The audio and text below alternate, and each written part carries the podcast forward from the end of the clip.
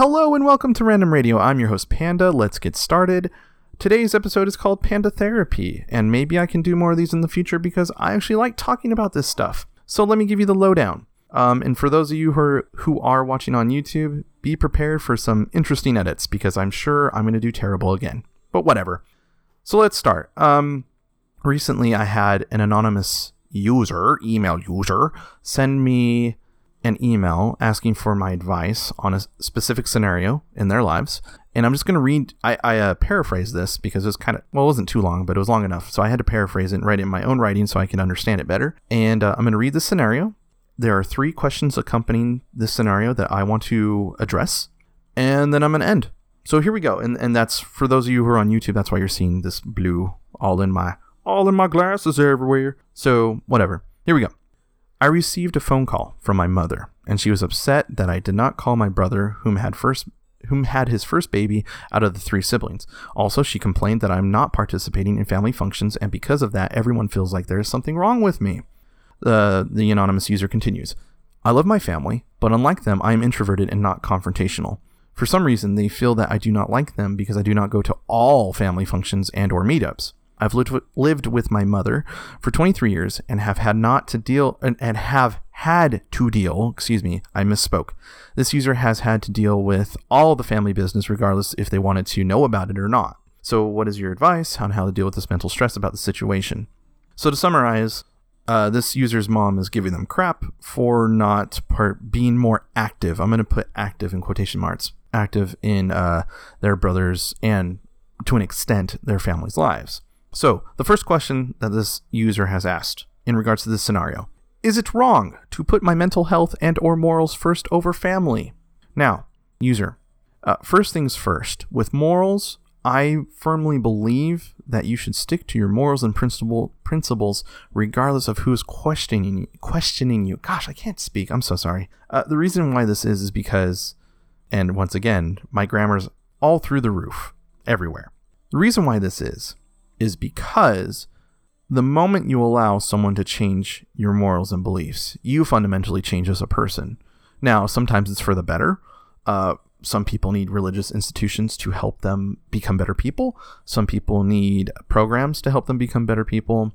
Whatever the reason is, sometimes it's a good thing to change, depending on who you are, and other times it's not a good thing. You could be um, peer pressured into doing things that you would have never thought were possible for you to do as a person. So, in that case, in, in this happenstance for this scenario, I believe it's more important to stick to your morals and principles than to give in to your family peer pressure. Now, mental health. This is this is an interesting question. Is it worth it? In my mind, I'm asking, is it worth it to put your mental health before your fam or before or after your family? And it's tough to say. It depends on who you are specifically. If you're a strong willed person, very independent, open minded, and you can handle criticism, then I suggest you sacrifice uh, just a little bit of mental health to make your family a little bit more pleasant, more pleased with who you are as a person. Now, if you're a person who can't handle mental stress like me, I know I can't, uh, it's not the best thing to put mental health after family. You should put it before family only because so many things are wrong in the world uh, because mental health is not addressed. So if you have to just distance yourself from your family to have better mental health, I say do it. I say do it. Question number two Does my family actually care about me or do they care about me? Care about me, quotations. Um, air quotes, whatever. So in this case, I, they're not looking out for you. In this case, uh, at least from from your mom's perspective, user. In this case, she is more concerned with you being a part of this group mentality, because it sounds like they've all been a, in a loop of something in regards to the new birth of a child, and maybe you're left out. I don't know. I'm not quite sure, but what it sounds like from the scenario you've given me is that your mom wants everyone to be clumped, clumped together and molded into one, something that uh, some Eastern religions believe in.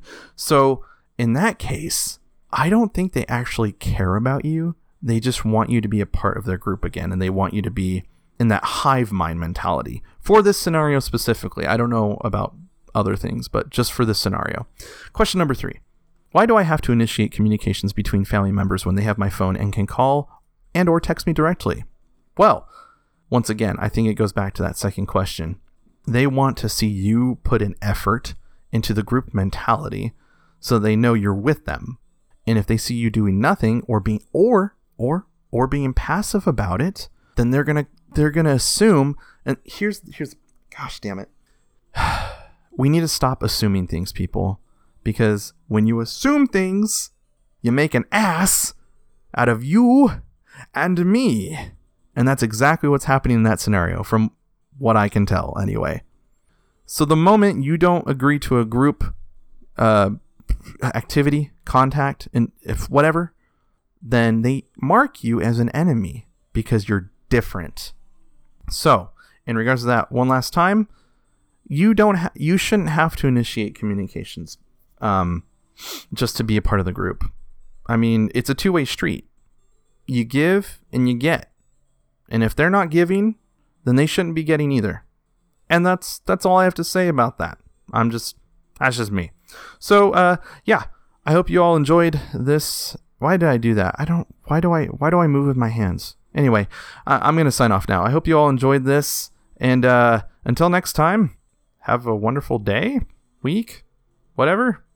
I don't know when I'll post again, so I'll see you later. Bye bye. Oh wait, wait, no, no. I gotta do my traditional. I gotta do my traditional. Ready? Okay. Here, here's. Wait, wait. Let me, let me let me shut off this. My my traditional goodbye. Thank you so much for listening to Random Radio or this episode of Random Radio. I'm your host Panda. I love you, and yes, I'm still insane. Thanks.